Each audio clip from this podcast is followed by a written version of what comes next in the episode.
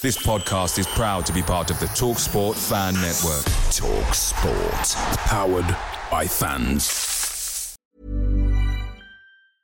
I'm Sandra, and I'm just the professional your small business was looking for. But you didn't hire me because you didn't use LinkedIn jobs. LinkedIn has professionals you can't find anywhere else, including those who aren't actively looking for a new job but might be open to the perfect role, like me. In a given month, over 70% of LinkedIn users don't visit other leading job sites. So if you're not looking on LinkedIn, you'll miss out on great candidates like Sandra. Start hiring professionals like a professional. Post your free job on linkedin.com/achieve today. The TalkSport Fan Network is proudly supported by McDelivery, bringing you the food you love. McDelivery brings a top-tier lineup of food right to your door. No matter the result, you'll always be winning with McDelivery. Order now on the McDonald's app and you'll get rewards points delivered too. So that ordering today means some tasty rewards for tomorrow. Only via app at participating restaurants. 18 plus rewards registration required. Points only on menu items, delivery fee and terms apply. See mcdonalds.com.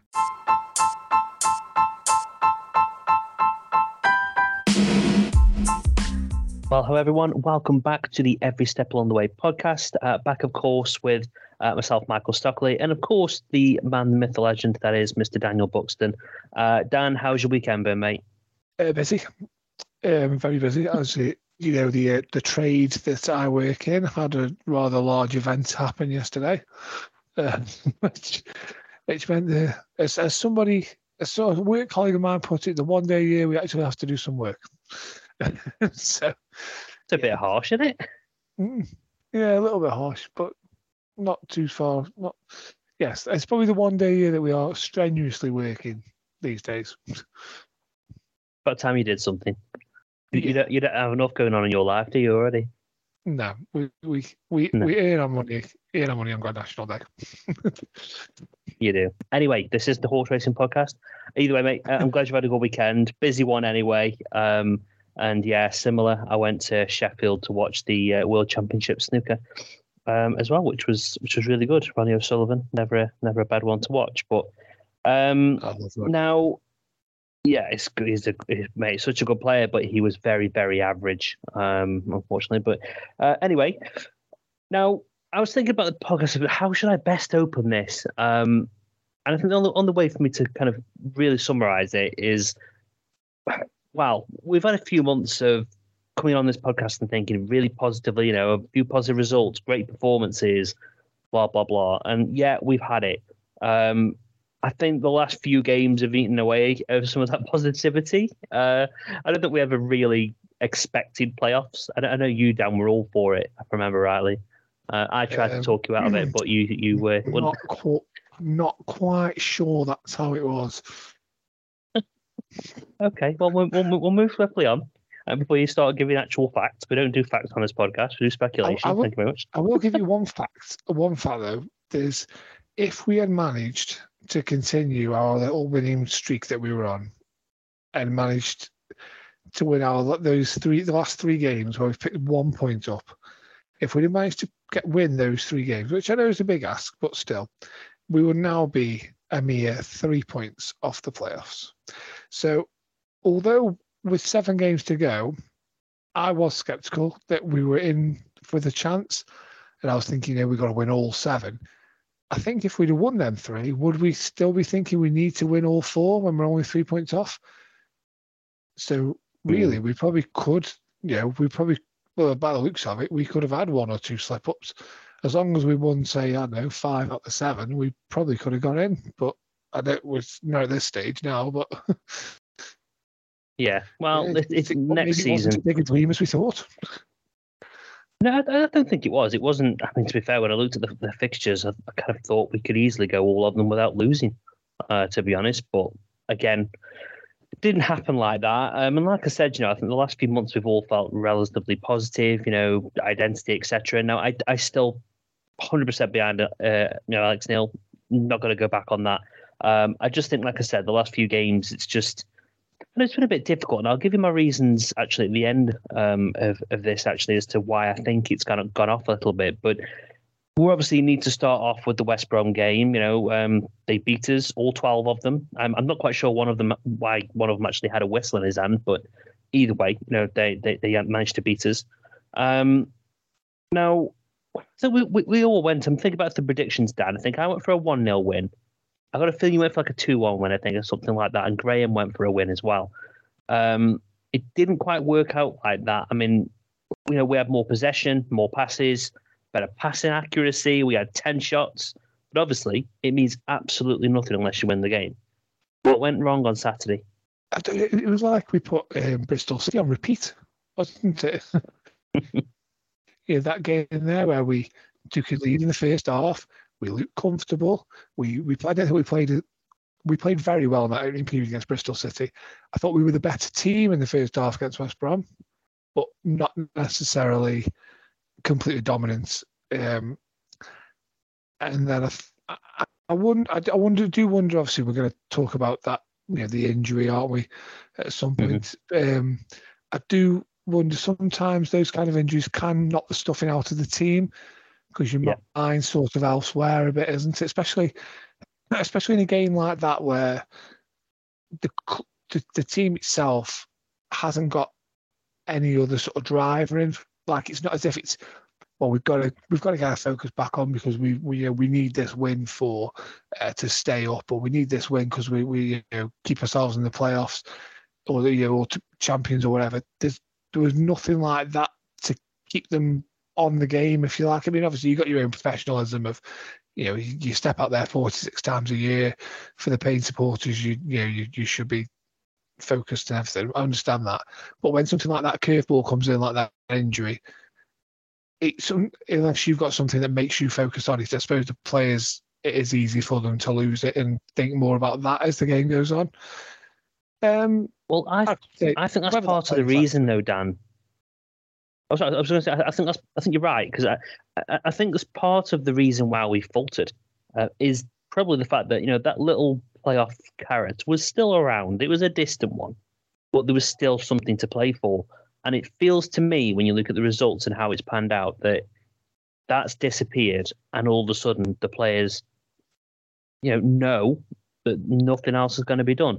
You know, they're literally just trying to play the season out. They've got summer holidays to look forward to. They all probably pre-booked where they're going to go. I'm sure Ben Wilmot has, and we'll get on to him shortly. You know, these players that they they boot their plans, and they don't want to go and get risk getting injured uh, in the last you know five, six, seven games um, because it'll be absolutely for nothing. So I, I do wonder whether the drop off in performances or you know the the hot and cold type performances is something to do with that. Uh, again, whether that's them making that as a conscious decision, I don't know. But I think there'll no doubt be an element of that, to be honest. So, I mean, do you think it could be that? Is, is it a case that there are, people use the term already on the beach? Could there be? Very much so. Um, it's not something a professional probably likes to be tarred with, is it? That they've down tools, if you like, and you know, you're throwing in a throwing in you're throwing one in like you can't be bothered or whatever. You know, what's this means nothing. Um, so to be fair to them, we have actually struggled against teams that have come and sat back for, for quite a while now. Um, yeah.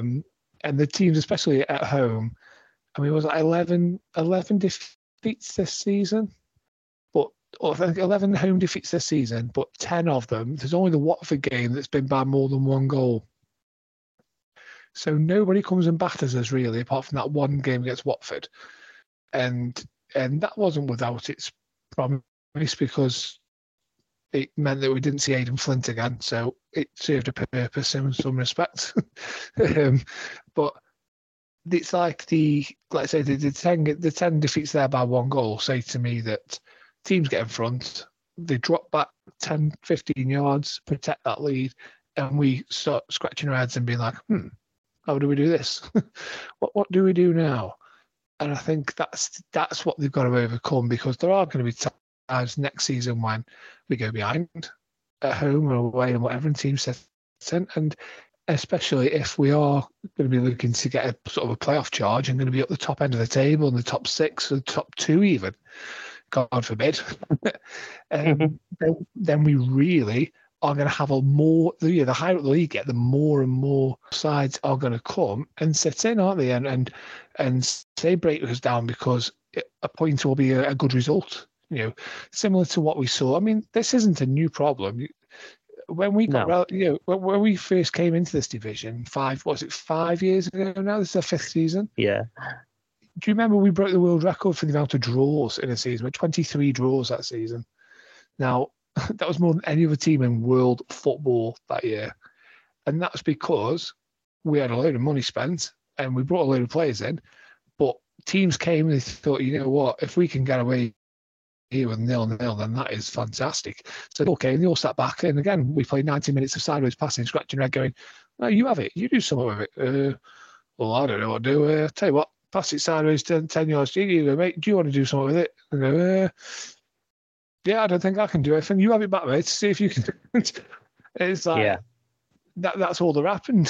There was no sort of creativity in that. And um, I mean, there have been spells when we've been able to see where we've been more dynamic in that. But this season, it seems that when teams leave sort of gaps and stuff, we're absolutely lethal, and we can we can use our pace and and and that seems our strength lies in attack, isn't it? It's pace and running, um, pressure, and I think when when we don't have those when we can't put those attributes to good use, the other side of it we struggle with. So that is something definitely needs addressing this summer. I'm sure the manager.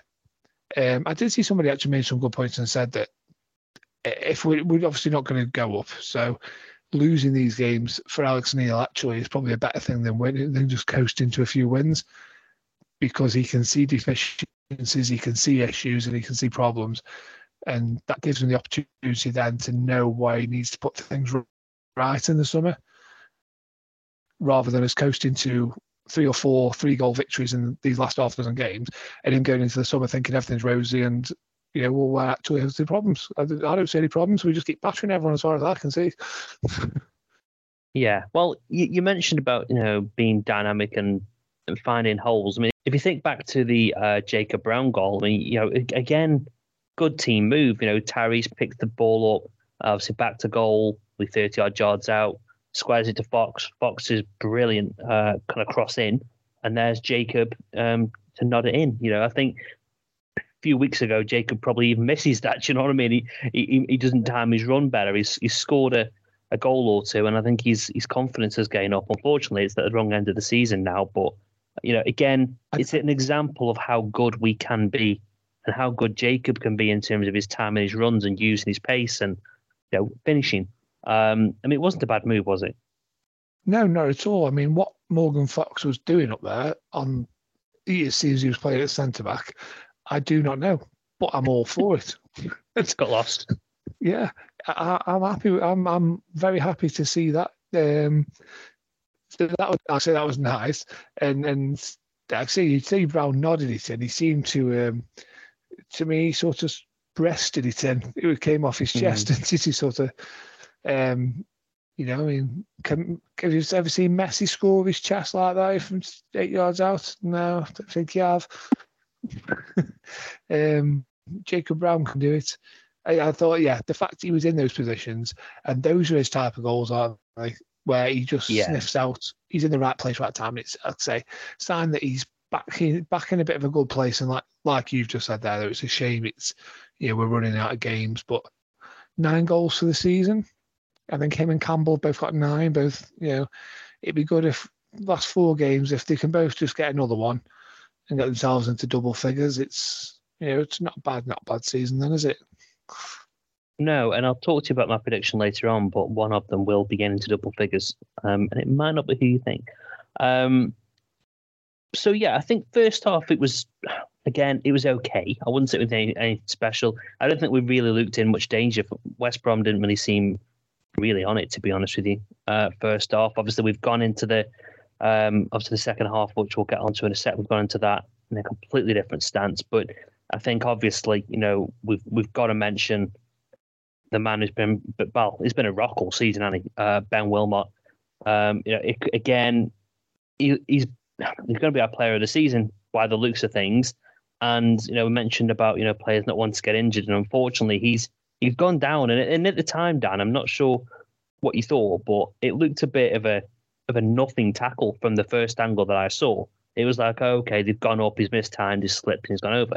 Obviously, when you look at the other angles, he's gone up mid-air and he's been pulled back by the West Brom player, and what, what seems to be at that on almost at the top of his back or the bottom bottom of his neck. Um, now, it's obviously it's not a great place to injure yourself. Um, he had to be obviously get a bit of gas and air, and I think in the end taken off to obviously in an ambulance. I mean, it doesn't look good for him. I mean, I think he spent. I don't want to get too, too much speculation down, but it, it, looks like you know he spent the, the the the day in hospital. Players went up to see him apparently.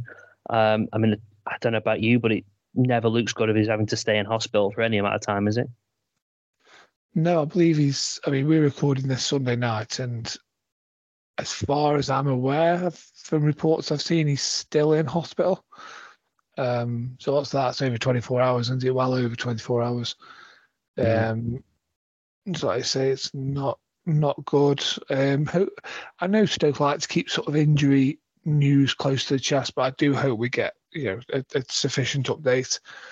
Um, there's a lot of people who are, you know, a lot of people who he's any thoughts at the minute, um, and hoping that he's you know not too seriously injured and uh, you know it's nothing that's because you know backs and spines and, and necks and all mm-hmm. that it, it, they can be very you know serious serious issues and even you know he's still a young man until he's still in his very early 20s it's yeah it's, it's not a nice one. Uh, to be honest, I'm not I'm not very happy with the with the uh, inverted commas challenge as, as it is to be honest. And I'm not I understand, you know, these kind of things happen on a football field and that, and accidents happen and that, but I'm not the way it went about. I'm not not impressed with uh, Mr. Brandon Asante. Was Thomas Asante? Asante Thomas.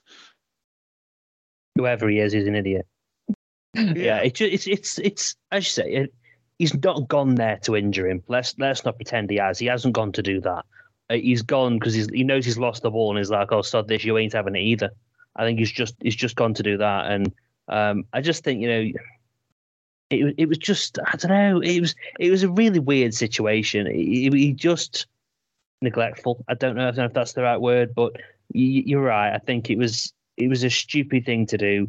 Um, do you know what it was? Well, it, it was immature and petulant.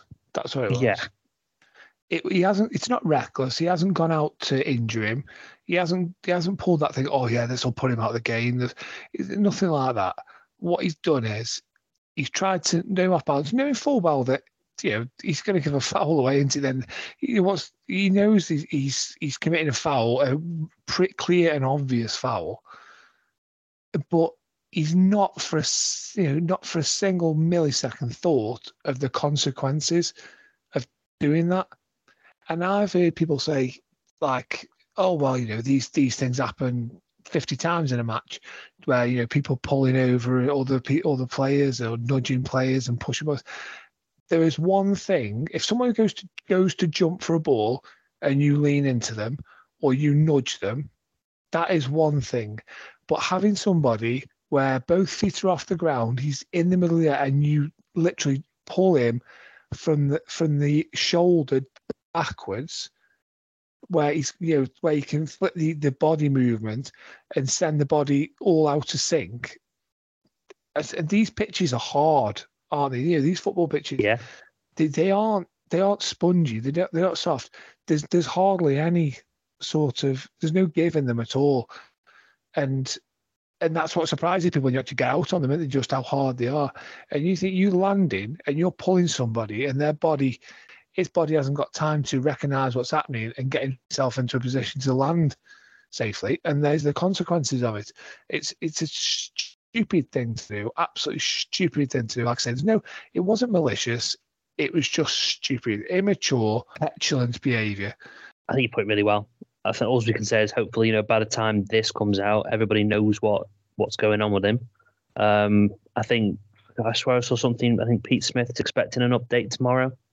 Uh, so maybe Pete will be uh, tweeting out. So if you want to check out Pete Smith's timeline or the Sentinel uh, timeline, I'm sure there'll be something in there.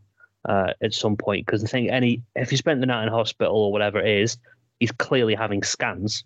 Something along those lines are going on.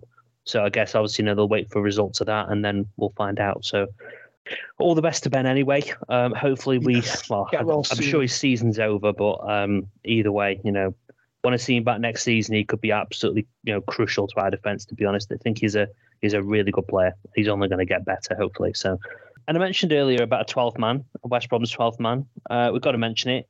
Uh, we've seen some quite um, quite awful performances. We've seen some awful moments and decisions that referees have made. But I think this one took the biscuit a little bit. Um, I believe we'll be putting an official complaint into the report, which is fine. It's exactly what it deserves. West Brom probably should do the same thing because he was he was bad for them. It wasn't a one sided thing. You know, he was bad for both sides. I think you've completely not protected the players. Um, I, I just I, sometimes you run out of things to say about these referees. And someone was mentioning to me the other day about would VAR help the situation? Um, in certain circumstances, but I just think it's inept uh, in terms of their performances. So I I guess the question I've got you, to yourself, Dan, I mean, how do we sort out the officiating? Do we just have to demote these referees when these issues happen? Or is it a complete reform of, of refereeing and maybe something like VAR will come in and help them out? I mean, you say demote. I mean, I, I wouldn't have that guy in charge of a bloody Sunday Sunday league match. He shouldn't be doing lads and dads on a Sunday morning. but he's seven year olds. Is that what? It's like the thing with bad officials as well is they, it's some of them just stink of arrogance as the match goes on, don't they? Yeah. Like they're having a real stinker, and and, it's winding. It's winding the fans up. It's winding. It's winding both sets of players up and everything, and they just waltz around, and the workers just say, "No." It's if, and then it looks like, and it, I'm, I'm again, don't get me wrong. I'm, I'm sure that he's not purposely making bad and wrong decisions, but with the arrogance and the bad decisions, and people getting his back, and then him just doubling up on more bad decisions makes him, and but with it, with a smug smugness about it, you just think it's as if he's going, "Well, you want to have a go at me? Okay, I'll give another free kick against you then for nothing." It's like, well, it's it, it, that's how it comes across, and it, that just roused the situation up even more. And I'm like I say, I'm not one second saying that that is what happens. It's just the heat of the moment since it's in the end, and how everybody, you know, the passion that's involved. But but he is that. I mean, I I think was it Alex Neil said it's one of the worst or the worst officiating he's ever seen in a professional game. I, I, don't think he's far wrong with that. I mean, we've had some pretty dreadful ones over the years. I remember, I think it was Andy Hall, I think was the referee once, he, where um, Mm. Was was it Pulis and Gary McAllister held a joint press conference after we played Coventry one year, both saying just how bad he was in a game at the at the uh, what was then the Britannia Stadium. He's he, he rivaled that. I'll give him that. He rivaled that, and he was he was itching all day to um, to send a Stoke player off onto. He just couldn't. And like I say, um, I mean, I've seen seen some potential uh, potential lip reading of Ben Pearson. I, I that is what he said. um, I think uh, is it the bear pit put on. I, I really hope that is exactly what he said. That would be fantastic if it was. it wouldn't far. Stoke Stoke should be able to appeal it as well because it's not it's not far off the mark, is it? He he, he, was thought to, you know, we all thought he was going back on the coach with them. Yeah, but like I say, I, I don't. Maybe there isn't a solution then, other than again, when you think about the powers that the bodies have got, I guess they've they've got a choice of either not letting a referee for a few weeks, demoting them to a, a lower division, which is typically what they tend to do. Um, obviously, it comes down to the whole training of referees, and and that's obviously for them to sort out. But it seems like it's been going on forever. And I mean, I mentioned VAR. I don't think it'll solve it because I mean, firstly, you've got to have a, a, an actual VAR team worth the salt. Even you, you know, there it's every single um, ground, which again is another thing. Uh, I think I did see something about maybe uh, ex players need to be part of a VAR VAR team. I totally agree with that. Uh, people who actually have played the game uh, is is what should be needed. Again, it won't solve it. I think it would help, and I don't think- obviously it's not an attractive proposition, but I do think it would help ha- having ex players being referees. You know, they they're generally fitter anyway. They get towards the end of their careers, and then you know, is there a way that they can make it an attractive proposition for them to go into refereeing? Probably not, because they've seen all the abuse that they've given to. Yeah, fast track them because they've got common sense. They know the game. They can read situations. Like, but again, I guess like I was about to say, they know the abuse that referees get, so it's not an attractive job to take. I don't, I don't know what the answer is. I'm, I'm just trying to throw a few ideas out there, but Yeah, um, I something's I got to change eventually. Just playing devil's advocate with that one, how would it work if, for example, say um, John Terry took up referee when he retired, and then um, two years into it, because two years into his refereeing, he refs Chelsea, who have either got player, uh, well, not Chelsea, uh, he refs Everton when Frank Lampard was manager there. Mhm. Because the Same thing as connection. the same thing that happens now, though, Dan. If you if you've got any connection to the team, you aren't allowed to referee that match. Same thing.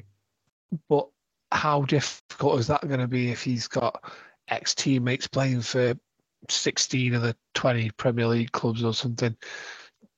Or, you know, players in the lower leagues who move clubs every 12, 18 months, it can end up. It's like, you know, oh, oh, he used to play with him there and he played with him there and he used to play for them. And uh, he, he Right. a So you're, you're opening it up. Yeah, I see what you mean. Yeah, Yeah. do you know what I mean?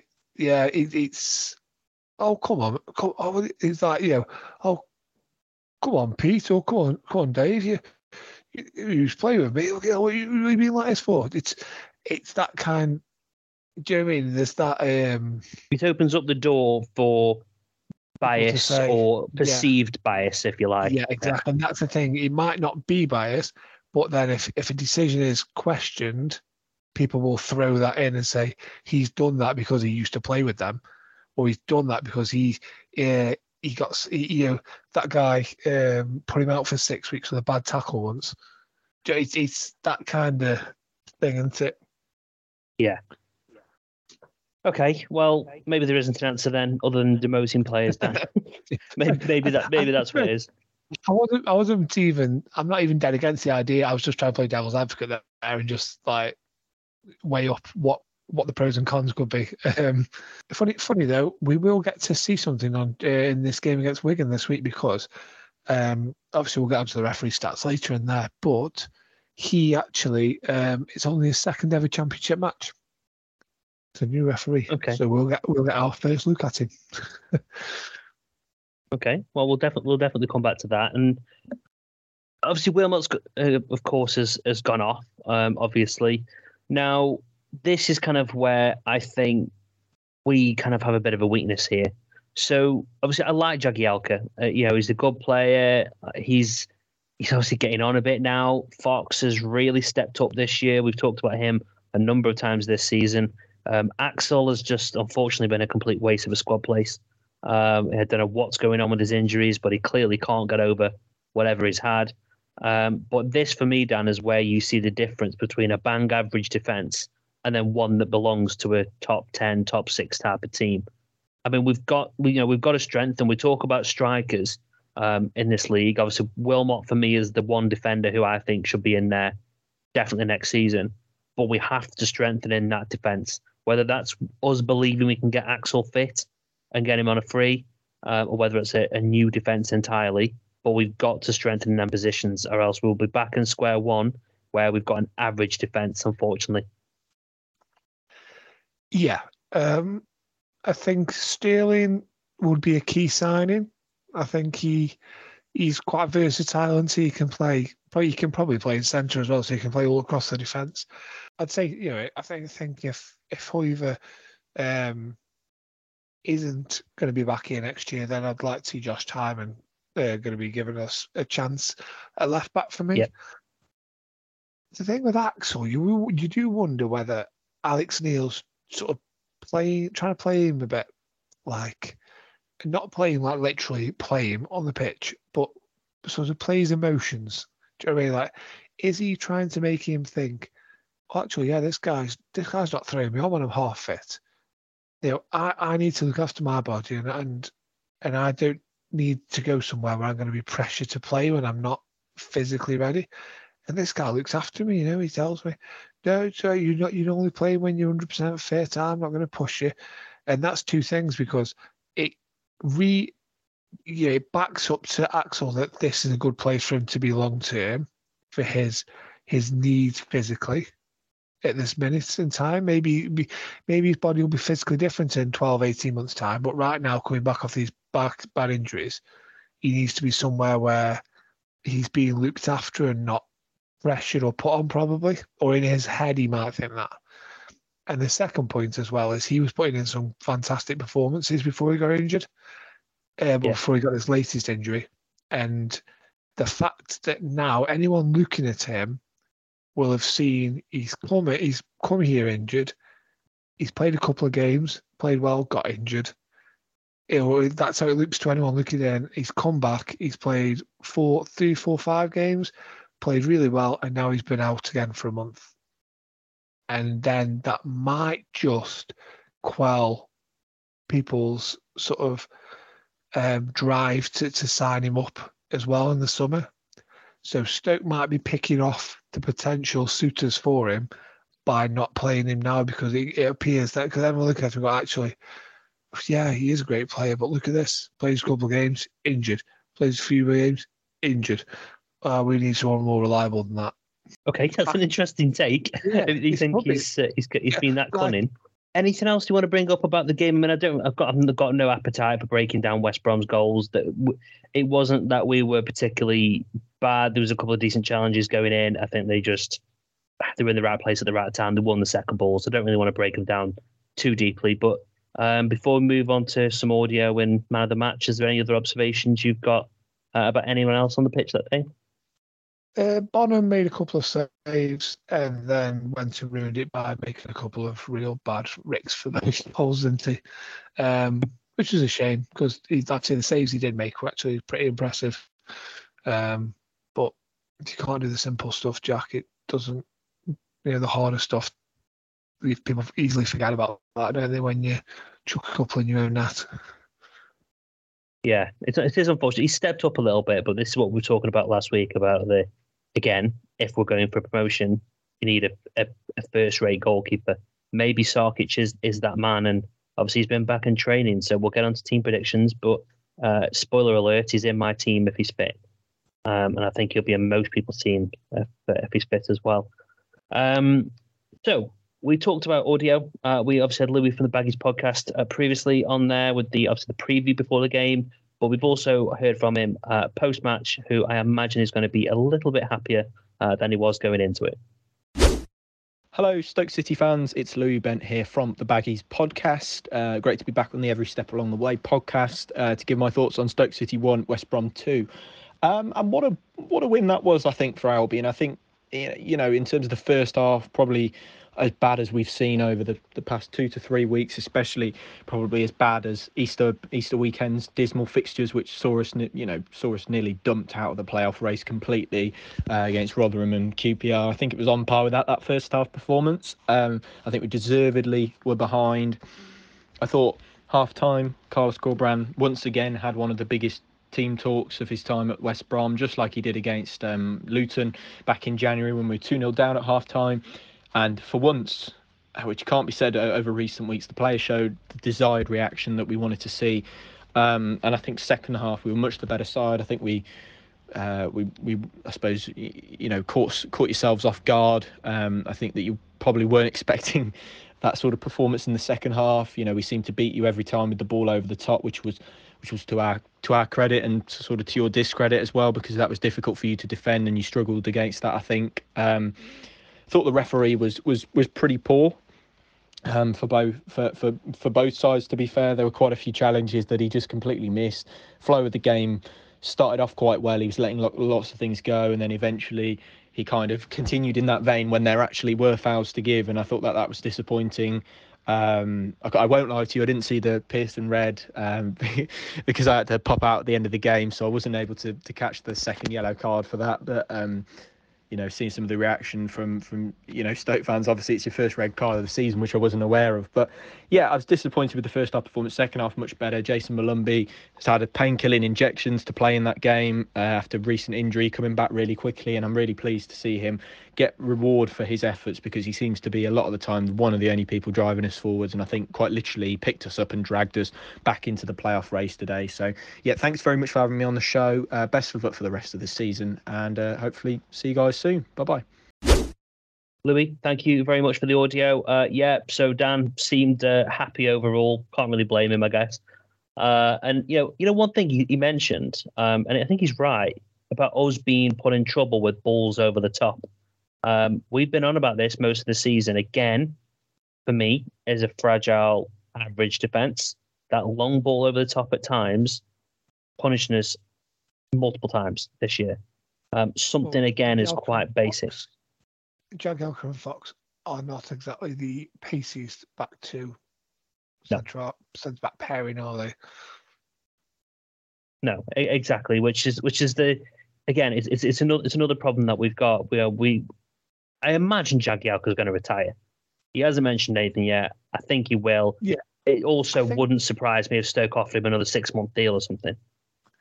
Yeah, I think the the last few games have sort. I mean, there, beco- there comes a point, doesn't there, in everybody's career where it just sort of you you you're over that cliff, and then the the you're over the sort of the cliff edge, aren't you? And the and then the the steepness of the drop gets quicker and quicker and quicker. And I think him, he's now at that point, Anti, where it's rapidly sort of coming towards the end. I think he's showing these last Yeah. few games. Um, he's been a, he's had a fantastic career, absolutely amazing career. Was it 800 games he had the other, the other week? He celebrated. Yeah. Um, if he hangs up his boots this summer, he's got nothing to, you know, no disappointment. He played, you know, many many times for England. He's won promotion to the Premier League. Uh, he's captained Everton, didn't he, for many years? I'm sure he's captain there in the Premier League. Um, played the majority of his of his career at that level, and then he's he, he's he's come down had a great time at Derby. He's he's been a very solid player for us uh, up until recently. So, yeah, um, if I say if he has to hang up his boots, then fair play to him. He's he, you know, he's had a great time, and if he and if he does play on another season, um, I'd say it depends what he wants to do. If he wants to play, if he wants another season where he's in and around this, in and around a squad, and and maybe just you know taking up a place. I know, possibly doing a bit of coach, getting his coaching badges if that's what he's interested in doing for going forward, and not but not sort of playing that much. Then by all means, I'm sure he'll get another contract here. If he wants to do a, if he wants to just keep playing and being at a side where he's going to be able to play, you know, 25, 30 plus games next season, then he's probably better off, you know, looking somewhere further down, whether that's the bottom end of the championship or somewhere in League One. I, I, one thing I noticed you haven't mentioned Mr. Pearson and his red card ruining the. Uh, ruining Sorry, the Dan, you're run- breaking up there. ruining Sorry, the you're run breaking up. yeah, uh, don't, don't try and white noise me out now. yeah, well, it had to happen at some point, but at least I did call exactly the player who would get the red card. Um, I mean- hardly much of a stretch, though, is it? Let's be honest. Um, so yeah, I thought we are going to move on to that later on, but okay, that's fine. You can call me out for the red card. Um, but I will just point out that it wasn't me who got the red card, so you can't exactly go around blaming me that Stoke got a player sent off. Um, You- so uh, you informed the the gods of this and of this uh, this run that we were on, and you teased them with the ability to send in an awful referee to to, to, well, to uh, in- give us a red. in my defense, I've, I've been calling this out for a couple of months. So you can't just say it was because I mentioned it this one week. I've been mentioning it for a while. So anyway, let's move swiftly on. Uh, man of the match, Dan. Um, I mean, it'd be interesting to see who, who come top of this man of the match poll. Uh, third place was actually Ben Wilmot and Jack Bonham with eight percent. Uh, maybe a bit of a a sympathy vote maybe for Ben. He only played sort of the first 35 minutes. Although I suppose that was the best time we had on the pitch, so maybe it was more justified than it thinks it looks.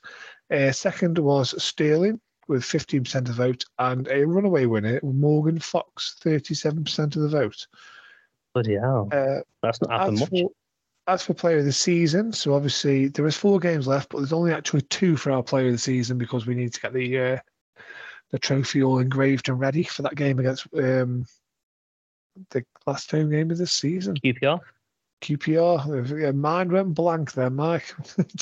um, you, you just want this season to be over, don't you? These are just post-season friendlies at this point, aren't they? Um, Jacob Brown's three four three. Uh, ja- Josh Laurent is on three eight nine. Tyrese Campbell is in third on three nine seven. Second is Will Smallbone on five three five. And first, with a 64 point advantage, is Ben Wilmot. So if we win the next two games, Will Smallbone can still catch Ben and overtake him. Um, I think yeah. So that's pretty much yeah. Will Smallbone needs to be at the forefront of everything we do in the next two games, and is have at least one win for him to uh, to overtake Ben. There's just one more thing to notice about Ben. Um, have you seen the tweet from West Brom? The appreciation tweet. Hmm. Uh, yeah. Well, I mean, classless is probably the. I think you used the word, Dan, actually. Yeah, I've got that. That was just got some exactly weird. You took it right out of my mouth. The guy's still in hospital. There's, I mean, somebody mentioned somebody sort of um, likened it to Ryan Shawcross and Aaron Ramsey situation, and I was racking my racking my brains. I'm like, did we put anything out the next day about like appreciation of Ryan Shawcross at the time? I thought I don't think we did. Mm, no, I don't- I don't. Think we did either, to be honest. and that would have been for a guy who left the pitch in tears after being red carded. This, you know, Thomas Asante didn't exactly show. Uh, you know, he wasn't on his knees, was he? Uh, you know, blotting into No. the uh, six five pitch or anything. Not that you weren't expected to do that at all, but I'm just saying like to to put that out there. It's just sometimes these you know these club accounts. It's as if they've got a sort of one up and they've got to be a bit edgy and stuff, haven't they? It's like no, there's there's time and a place for it. and For you know, stick stick to your banter and all that, and and fair enough. But you know, just stay classy as well. Stay classy. Well, I can't well. imagine the the the people at, at West Brom, uh, the, the hierarchy. I can't imagine they'd be happy with that. That's some fifteen-year-old Twitter person, bloody, you know, tweeting that out, thinking he's smart and clever. Um, I think in the they'll see the responses because obviously, you know, anyone who, who runs an account for an official club like that, multi-million pound club, you know, they will be looking at the responses to the comments and tweets that they put out and all the analytics behind it, and they will see the comments, and you think they m- might say, "Look, you know, just be a bit more careful in future," because you can't imagine that they're too impressed with that.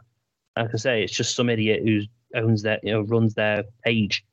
Um, I don't think it goes through multiple layers of copy before they put a tweet out.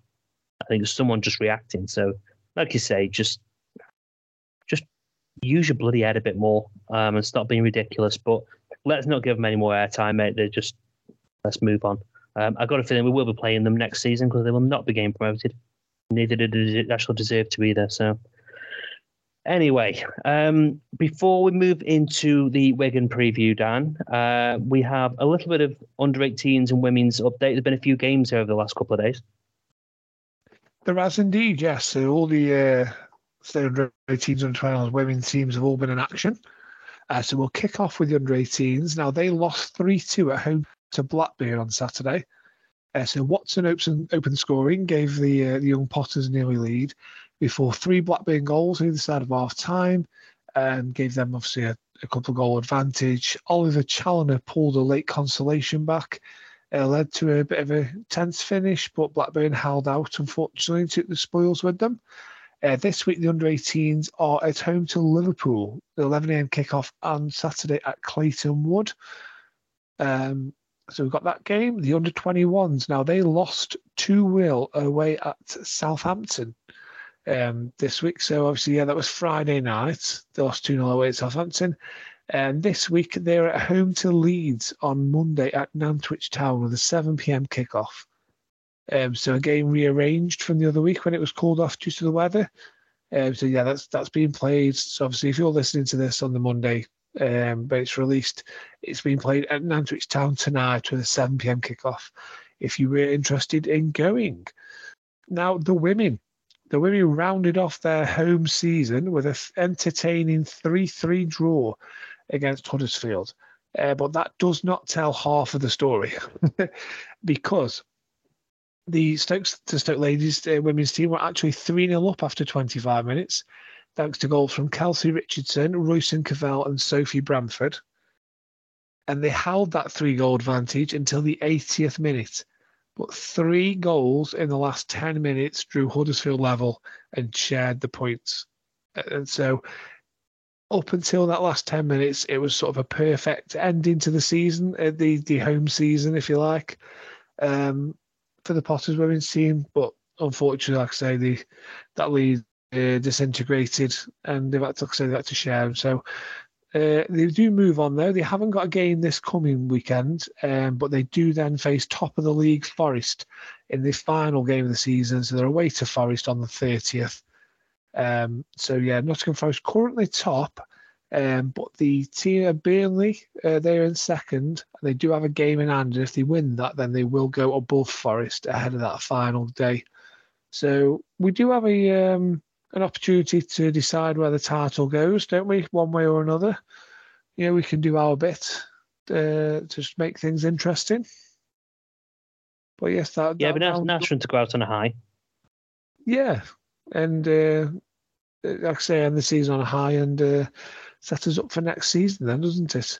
But yes, that's uh, that's all the news coming out of, uh, like I say, the the youth and women's teams this weekend. Thank you very much. Um, so yeah, enough of the West Brom kind of dissection. Uh, let's look ahead for probably the last time in, a, in quite a while. Uh, Wigan's visit to the Bet three six five. One size fits all seems like a good idea for clothes until you try them on. Same goes for healthcare. That's why United Healthcare offers flexible, budget friendly coverage for medical, vision, dental, and more. Learn more at uh1.com. Picture the scene. All of your mates around, you've got your McNugget share boxes ready to go. Partner this with your team playing champagne football. Perfect. Order McDelivery now on the McDonald's app. There's nothing quite like a McDelivery. At participating restaurants, 18 plus serving times, delivery fee, and terms apply. See McDonald's.com. So, Dan, uh, Wigan on Tuesday. Now, I'd normally start off asking you about your uh, stats, but let's mix it up a little bit. Let's actually hear from Barry from the Progress with Unity Wigan podcast. He's been in touch with his thoughts um, ahead of Tuesday's game. Hi, Barry Worthington here from the Progress with Unity Wigan Athletic podcast. Thank you for asking me to come along and do a little bit of a preview of Tuesday evening's game. Uh, well, it looks like uh, we could quite possibly have our relegation confirmed at the Bet 365 on Tuesday evening. Uh, stranded at the bottom of the table, uh, not playing very well, and definitely not scoring any goals. Uh, I think we scored six since the turn of the year. Uh, two of those were own goals and one was a penalty. So I think you can understand that if you score, you're more than likely going to win the game. Uh, very impressed with Stoke City's recent turn of form, but I, have looked at your own form, and if we had something to play for, which we don't, I'd have, I'd have, and we had a striker which who could score goals, which we don't, I'd have been sort of optimistic, but I'm not. Um, I, I, really do think you're you're probably going to win the game, uh, two or three nil. Uh, what one thing that does uh, intrigue me is Nick Powell. I was just wondering how, how Nick's going on. I know he's out of contract in the summer. Uh, we was uh, Wigan Athletic. We're wondering if he was going to make a return to our club or if he's loved by Stoke fans, you do know he's a, a, cult hero with ourselves. So we'd take him back if you don't want him. Absolutely no worries on that score. Uh, two of your former players in the ranks at our club, James McLean and Jordan Cousins. Uh, James has possibly been our player of the season this season. He's been fa- absolutely fantastic. you, you get what you see with him, gives you 100%. Um, never shirks a challenge. I think he's top of the uh, the tackle list in, in the championship. So we've had a good season out of McLean. As for Jordan Cousins, well, if I told you he played with the under 21s last week, returning from injury, I don't think you'd be surprised there. In the two seasons that we've had him, I think he's probably played a dozen games and he's been out quite a lot with injury. And it's a pity, really, because he is a decent player and we could have done him done with him in the in, in the squad with his experience, but unfortunately we've not. Uh, a couple of players for you to look out for. We've got a young lad, number 32, Charlie Hughes. He's 19 years of age. He's one for the future. He's broke into the team recently. He's come through the ranks. We've had him since he was 14. Top class centre half. Um, he's going to go all the way to the top. He's yeah, he's been playing really well. And another one, we've got a lad on loan from uh, the Czech Republic. He's a French player called Christ Tiéhi. Uh, a little bit different for us. He's uh, in the mould of, of Kante, that type of player. Um, good midfield player, uh, picks the ball up, does your short two and three yard passes, but makes a lot of difference with it. He's, and he's good on the ball as well, two footed. Uh, that's how I say it, really. that's that is literally about it. And if you look at the league table, you'll understand why I'm saying that. So anyway, uh, best of luck uh, for next season. I, I, I fancy a tipple on Stoke. Uh, to do quite well. You've got yourself a good manager there in Alex Neil, so I think you might be pushing for the playoffs next season. So I might have a, a pound on promotion via the playoffs in the season 23 24. So best of luck for next season, and hopefully uh, our paths will cross sooner rather than later.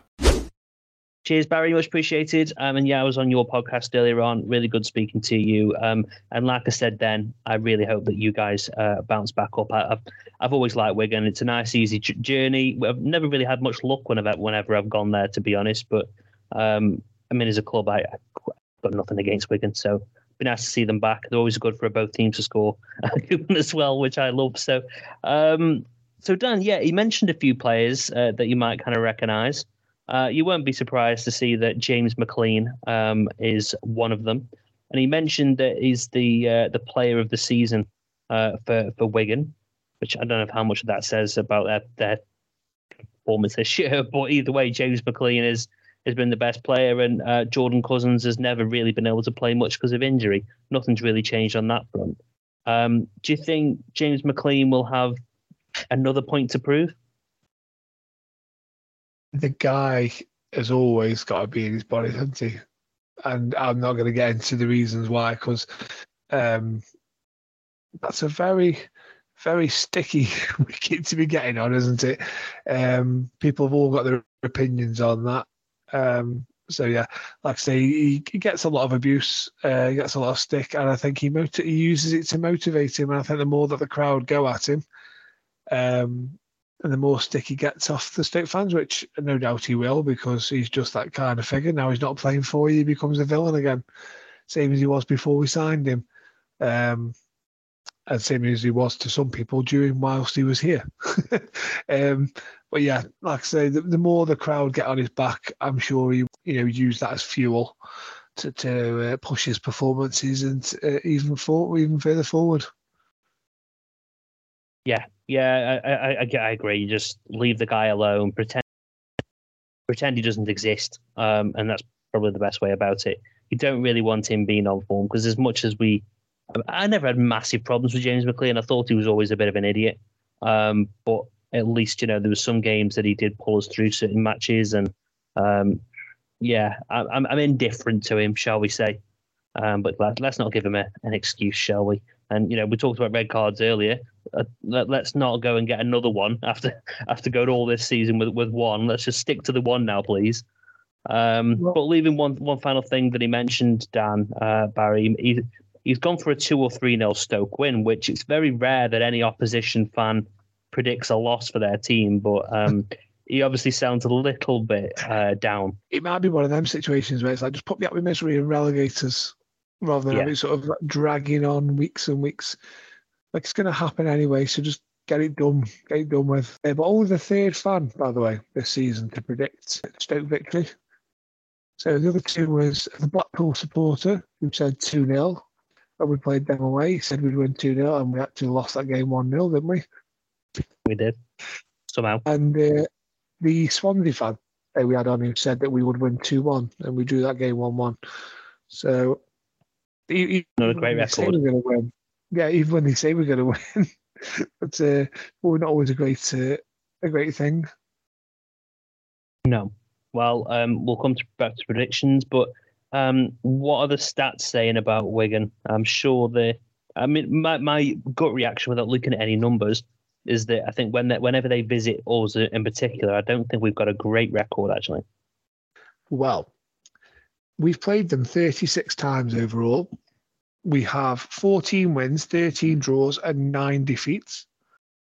At Stoke, we've played them 18 times, nine wins, six draws, and just three defeats in them 18 games. So, for what you're thinking there, you're you're thinking, hang on, I thought we had a bad record. Well, recently, we've won the last two home games against them and we've won the last four out of five home and away. But before that, we hadn't won any of the previous five at home, drawing three and losing two. Won only two of the last 10 home league games, drawing five and losing three times. Was it was Figueroa as well years back who scored Yeah. that goal from his own half? Yeah. 2 2? uh, 2 2. If you look at the um, the score lines in recent years, 2 2 comes up quite a lot. and that was that game, yeah. So he was, yeah, Figueroa scored. Um, there was the game, probably similar to to um, to Tuesday night's game, in that Wigan came to the Bet three six five stadium last day of the season, um, and obviously they were they needed to win to stay up, and they beat. I think we, it might have been the I think it was the year that we reached the FA Cup final, and then we played Man City, didn't we, in the week uh, at the Etihad on the Tuesday, and then we Yeah. played Wigan on the final day, and they beat us one 0 Hugo Rod- Rodallega scored and they had uh, they were throwing Roberto Martinez up in the air in front of the away end um, because they, they obviously they beat us to stay up. And I think we we sort of there was a few seasons where we, if I remember rightly, where we sort of had you know results against them at the end of the season that helped them to just get over the line. So I, I think it'll take more than more than a victory against us though to keep them up this season. Well, yeah, I think Barry mentioned. I think they. Uh, I think. If, I think it's if Cardiff win and they lose to us, then I think they're relegated.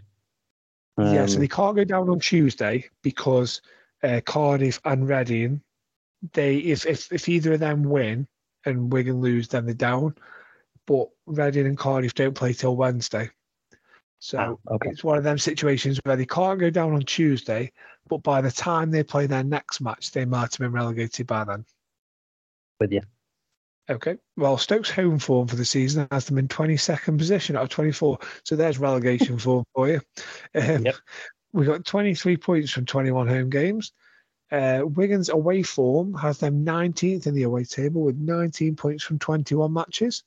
Uh, in the last Oh, five games, yeah. So I'm just thinking that you got 19th away worst and you got 22nd home worst. This has got Yeah. nil nil all over it. Well, the last five um, last five matches, Stoke are 13th in the form table with five points. Uh, Wigan are 22nd in the form table with four points.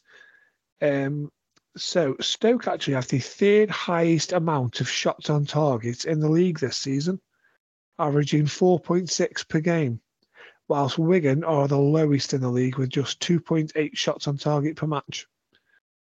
Um, Stoke have scored eight goals from outside the box, which put, which is the seventh highest in the division, uh, whilst Wigan's two leaves them just 23rd in that table. Uh, they've also scored the least in the league in the six to 18 yard box area. So not in the six yard box, but inside the penalty area. They've scored 15 times, which is by far the lowest in the division. But they actually have one of the highest in the league for scoring inside the six yard box, where they've managed 14 goals. So do they try and walk the ball into the net or something, Mike? Do they think they're like Well, peak Arsene Wenger's Arsenal, where they just like tippy tappy it and then just pass it in from like three yards? well, when I was was speaking to Barry earlier, it was like we're not even getting close. Like they, they've scored six goals and half of them have been, uh, you know, uh, penalties and, and all that business. I mean, he doesn't even think they're getting close to scoring. Uh, right now. So, I. So I mentioned I mentioned there that they'd scored they'd only scored 15 times inside the penalty box, but not in the six yard box, if you like. Stoke actually in that area have scored 33, so more than twice as many as Wigan have. Uh, but we've only scored 11 inside the six yard box, which is quite interesting. So we don't try and sort of gate that. We don't score from that close range. I'm just thinking, you know, I can't, I, I can't see how, how you can score so many goals from so close. It just corners. yeah, corners, isn't it? yeah, it is. corners. Goalkeepers that don't come and claim crosses, I suppose, and stay on the line, and then someone just nips in there. Um, Wigan also have a league low of just 15 goals scored from open play, uh, while Stoke have scored 33 in open play. Uh, one stat they do lead the way for though this season is they've had more own goals scored for them than any other club, um, which would indicate. I always think that's an indication that the delivery's right because it's Yeah. forcing defenders into, you know, cross into you know slicing the ball in their own net or poking it in. Uh, maybe the finishing's not there. Maybe that's why they're not scoring many goals then. Uh, but yes, that's those are your um, Oh, there's one more thing I could say because I mentioned it earlier on. Um, Tyrese Campbell has nine goals this season, which is his equals his best season, which was 2019-20. Um, and obviously, you also have Jacob Brown on nine, so they both both of them are one away from getting double figures for the season. Okay. All right. Good. Um, I'm going to ask you about referee stats shortly, but um, I want Dan your prediction actually and your team selection before we get into that.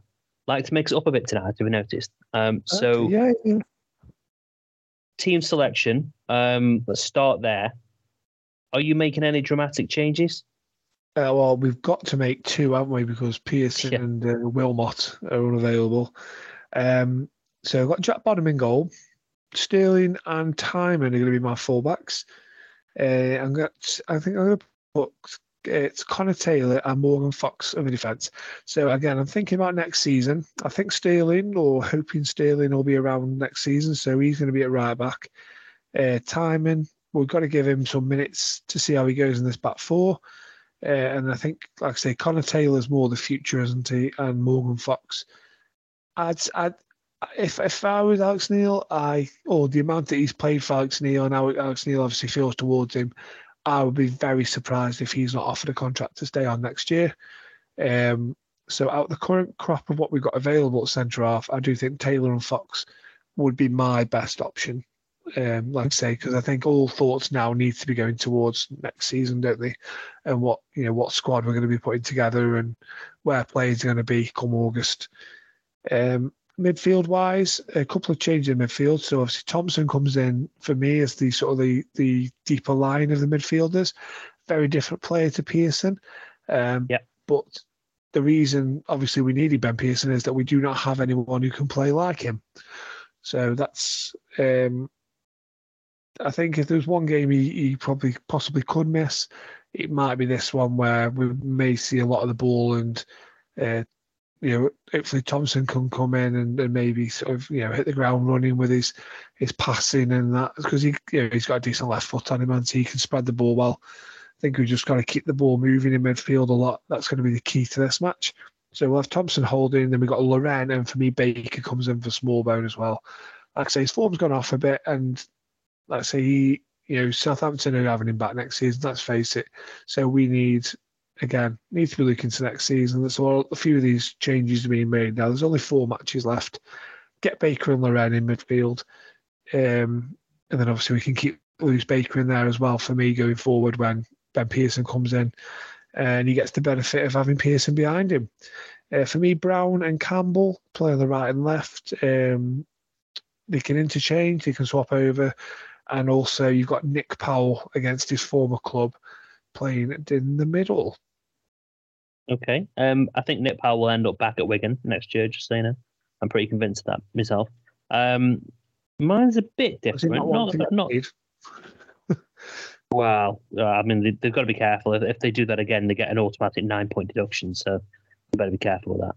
Um, so anyway, I've gone in goal, Sarkic. I think I'm just assuming he's going to be fit. He was in training what a week or so ago. Um, so maybe he will, he will make an appearance. Uh, again, not that he'll be too busy, I don't think. Uh, but Sarkic in goal, and then pretty much the same defence. So same back uh, centre backs. Uh, Tymon on the left and Hoever on the right. I know you're saying about Sterling, and he's probably going to come back more likely than than Hoever, but I don't think he's going to make that many changes in defence. I mean, four changes would be a lot. Um, and then I've gone same midfield pretty much. So Laurent, Thompson, and Baker, and then Gayle, Brown, and Campbell um, up front. I think that's pretty much what it'll be. There are thereabouts, but I agree. We haven't really got another holding midfield other than Thompson, so I think he's the natural replacement for Pearson. Um, round, so I'm going to give my prediction. I think it'll be a 2 0 Stoke win, and I think Jacob Brown will get both of them.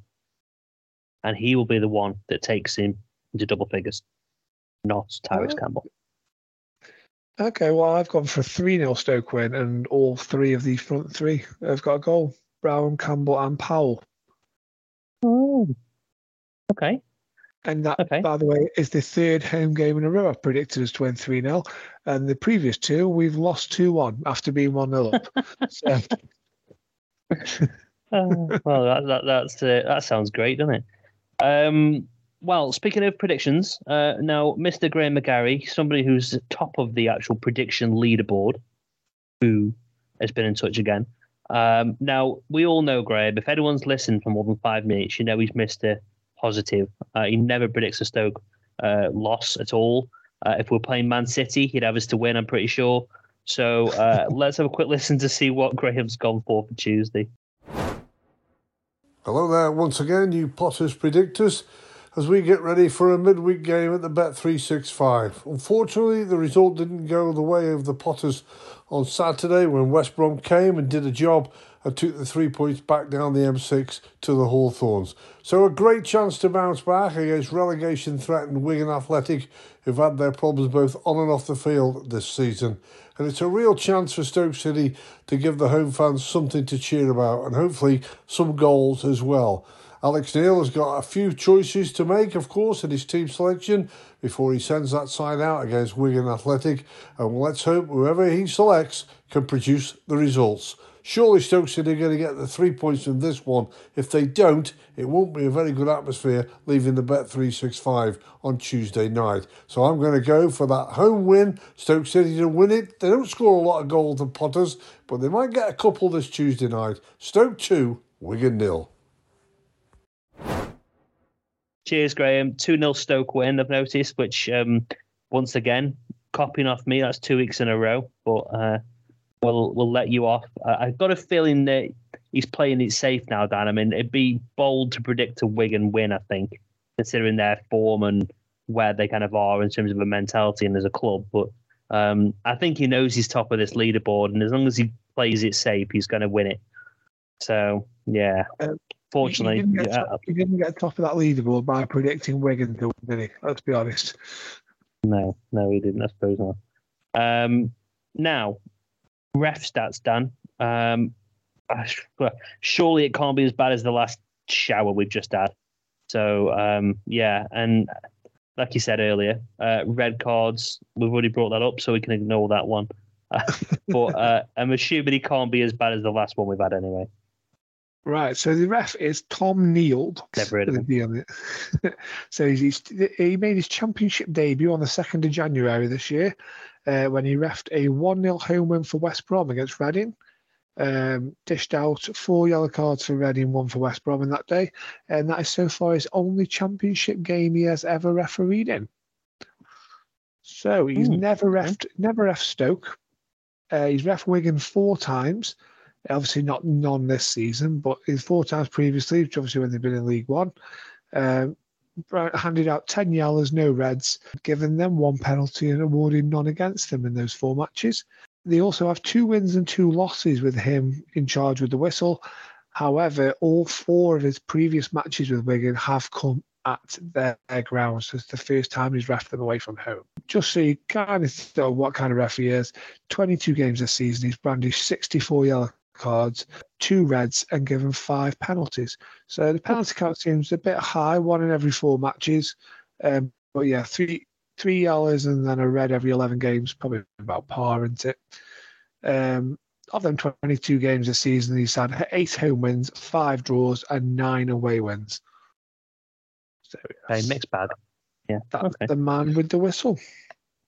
Thank you very much. Uh, we've had a string of tweets, by the way, uh, with people's predictions in a couple of teams. So I'm going to read these out.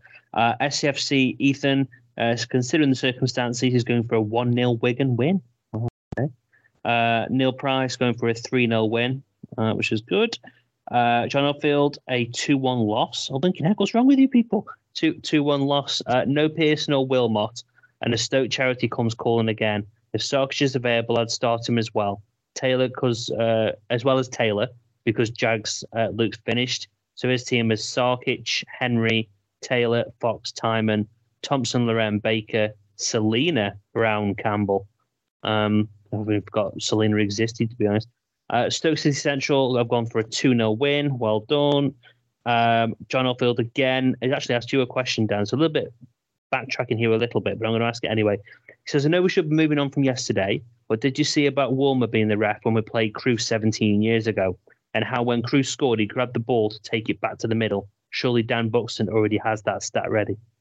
Did you know that one? Yeah, I think he also like yeah punch, punch the air in front of the fans as well. Like, come on, get up, come on. Yeah, okay. No, Hmm. but no, he's um, he was refing 17 years ago. Why is he still refing now? That's what I want to know. So Yeah, he must have been about five years old. Um, yeah, so yeah, John answered the question. Yes, Dan. Dan that means we won't have. Hopefully, we uh, won't have to put with him too much longer because he is absolutely dreadful. Uh, Matt Allen says uh, 1 0 Stoke. Can see us playing a similar way to Saturday. Decent in the first half, run out of steam in the second half, although we managed to hold on. I expect a similar squad as well, unfortunately. I can't see a Neil changing the lineup too much. Maybe Taylor gets in for Wilmot. So I think it's a bit of a theme here. I think Taylor's high up on everyone's uh, want to see list. Um, Theolus says uh, we win and Cardiff win. They're down, uh, which you just asking an earlier question about whether they could get relegated on Tuesday. Uh, ben Goodwin, 2 0 win. Bonham, Hoever, Taylor deserves a chance. Uh, Fox, Sterling, Thompson, Smallbone, Laurent, Campbell on the right, Brown up top, Tymon on the left. Pretty much a carbon copy of what we've said, I think, pretty much. Um, direct and a lot of pace, gets balls into the box. Uh, a couple more. We've got Rory going for a 1 0 win, and Stokey Bill's gone for 2 2. Um, and that is pretty much it. I think I don't think I've missed anyone off. So thanks everyone for uh, those comments. And we don't do it enough, but if you want to keep in touch uh, with us uh, throughout any day and time, typically, uh, go to Twitter at every step along the way, or every step along is the official tagline, or of course the Facebook group, which is growing uh, quite nicely. So thank you for everyone's predictions.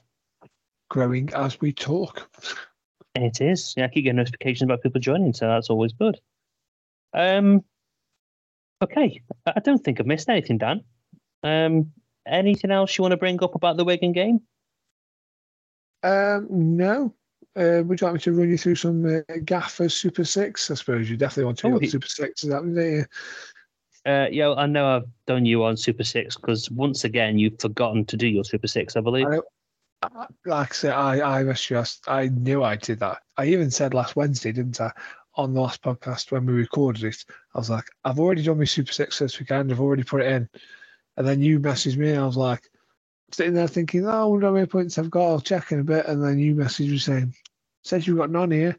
Says you've got no, not even got any results up. I'm like, for goodness sake. Yeah, unlucky, but I predicted the correct score between Chelsea and Brighton, two one to Brighton. I was convinced they were going to win. I, I mean, Yeah, Chelsea I, are just uh, a bloody awful team. I do do another like little predictor game with a few of my friends, and I did have that down as well, two on to Brighton. Um, Chelsea are just awful, aren't they? At the minute? Yeah, I think they, they made the most expensive substitutions in history um, of the weekend. Two, 281 million uh, was their uh, substitutions, and they still lost. They're in serious trouble, as, as are Everton, but we're not, we're not going to get into that. But yeah, there's they're going to Yeah, have to be very may- careful, them two teams. We may well be talking more about Everton on this podcast next season. Wow, Um, yeah, they're we're going back a bit, but no, carry on. Sorry.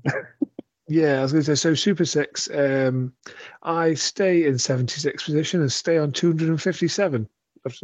Uh, whereas you picked up nine points this this week, uh, which takes you on to 328 points. and into 60th place. So, yeah, I think I have to uh, concede defeat on that, 71 points. I don't think I've got enough weeks left, even if you didn't bother filling in, to catch you. Uh, Luke Jones is top on four, uh, 434. Second is Ben Dawson on 428. And third is Nick Green on 426. So it's all to play for. It's hotting up at the top of our Super Six table there. Uh, now I am doing a lot better than that. I'm 18th on 2377. You are 22nd on 2242. So 135 points. Sounds a lot, but two or three weeks, you know, you could probably, if you have some uh, somebody bangs in a couple of hat tricks in consecutive weeks or something, you might be able to pull pull a lot of that back. I must have, I don't know. I've actually got up now, Dan. I'm on 21st place apparently. I don't know what's happened games wise, but yeah, um, maybe it's just it. updated. Maybe it's just updated from when I uh, from when I had a look. But yes, you're only three only three places behind me, mates. You're closing in. Uh, Jack Curran still leads the way. Uh, Pookie Blinders is still second, and at Stoke Gaffett is still third. Uh, and in the one that you're most important to your, your prediction table, uh, Graham is on 51 points. I am on 42. You're on 41, and the opposition fans have 25. Um, obviously, opposition fans gone for 2 0. You've gone for 2 0. Graham's gone for 2 0. So you know, you'll either all be scoring seven or you'll all have two or none. I've gone for 3 0. So potentially that could work in my favour if I get it right. Or if you all get it right, that could see me drop even further behind Graham and even behind yourself as well, Mike. I should think so because I was top pretty much all season for the last 10 games, I'd say, which I know is that's still a good third of the season, but still. Uh, I've still topped the vast majority, and I was I was by a long way at one point. It's not fair. But anyway, we can't let a blinking Graham McGarry win, mate. So whoever does it, me, you, I don't care who. Um, even maybe the opposition fans could make a, an appearance. I don't think they can get enough points for that yet, but can't let Graham win. Come on. Um, so Dan, before everyone go, and we haven't got many of these podcasts left. Obviously, we've got the uh, the Wigan one. We've got Cardiff, of course, on Saturday, and then QPR's last home game. I mean, we're going to be trying to keep up, keeping uh, everyone informed during the uh, the summer. Obviously, you know we'll keep up to date with any kind of transfer news, uh, bits like that. We may potentially have a special on the way. Um, so we're going to well, the few specials actually, isn't there? We've got we've got a few plans. Shall we just say that, Dan? Yeah, and the fact that it's gone from we have a special on the way to we may potentially have a special on the way with a first team player possibly gives an indication as to who that first team player was after the events of the weekend. Yeah, Ben Pearson, you idiot. uh, yeah. Um, yeah. You know, Max, he doesn't want to speak to you anymore. no, no. All right. Well, anyway, everybody, thank you for for listening. Um, if you aren't already, whatever device you listen to this on, and you know, whatever platform you do, make sure you click on the subscribe button, then you won't miss a single podcast. Um, we've got a few weeks left of the season, so let's hopefully we can go on a high. Uh, but either way, uh, Dan, always good to speak to you, and uh, we'll catch everybody um, in a few days. Away days are great, but there's nothing quite like playing at home. The same goes for McDonald's. Maximize your home ground advantage with McDelivery. Order now on the McDonald's app. At participating restaurants, 18 plus serving times, delivery fee, and terms apply. See McDonald's.com.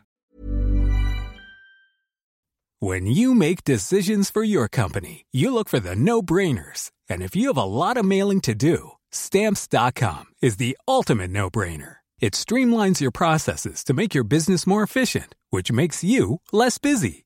Mail checks, invoices, legal documents, and everything you need to keep your business running with Stamps.com. Seamlessly connect with every major marketplace and shopping cart. Schedule package pickups and see your cheapest and fastest shipping options from different carriers. With rates up to 89% off USPS and UPS rates. And with the Stamps.com mobile app, you can take care of mailing and shipping wherever you are. Make the same no-brainer decision as over 1 million other businesses with stamps.com. Sign up with code program for a 4-week trial plus free postage and a free digital scale. No long-term commitments or contracts. That's stamps.com. Code program.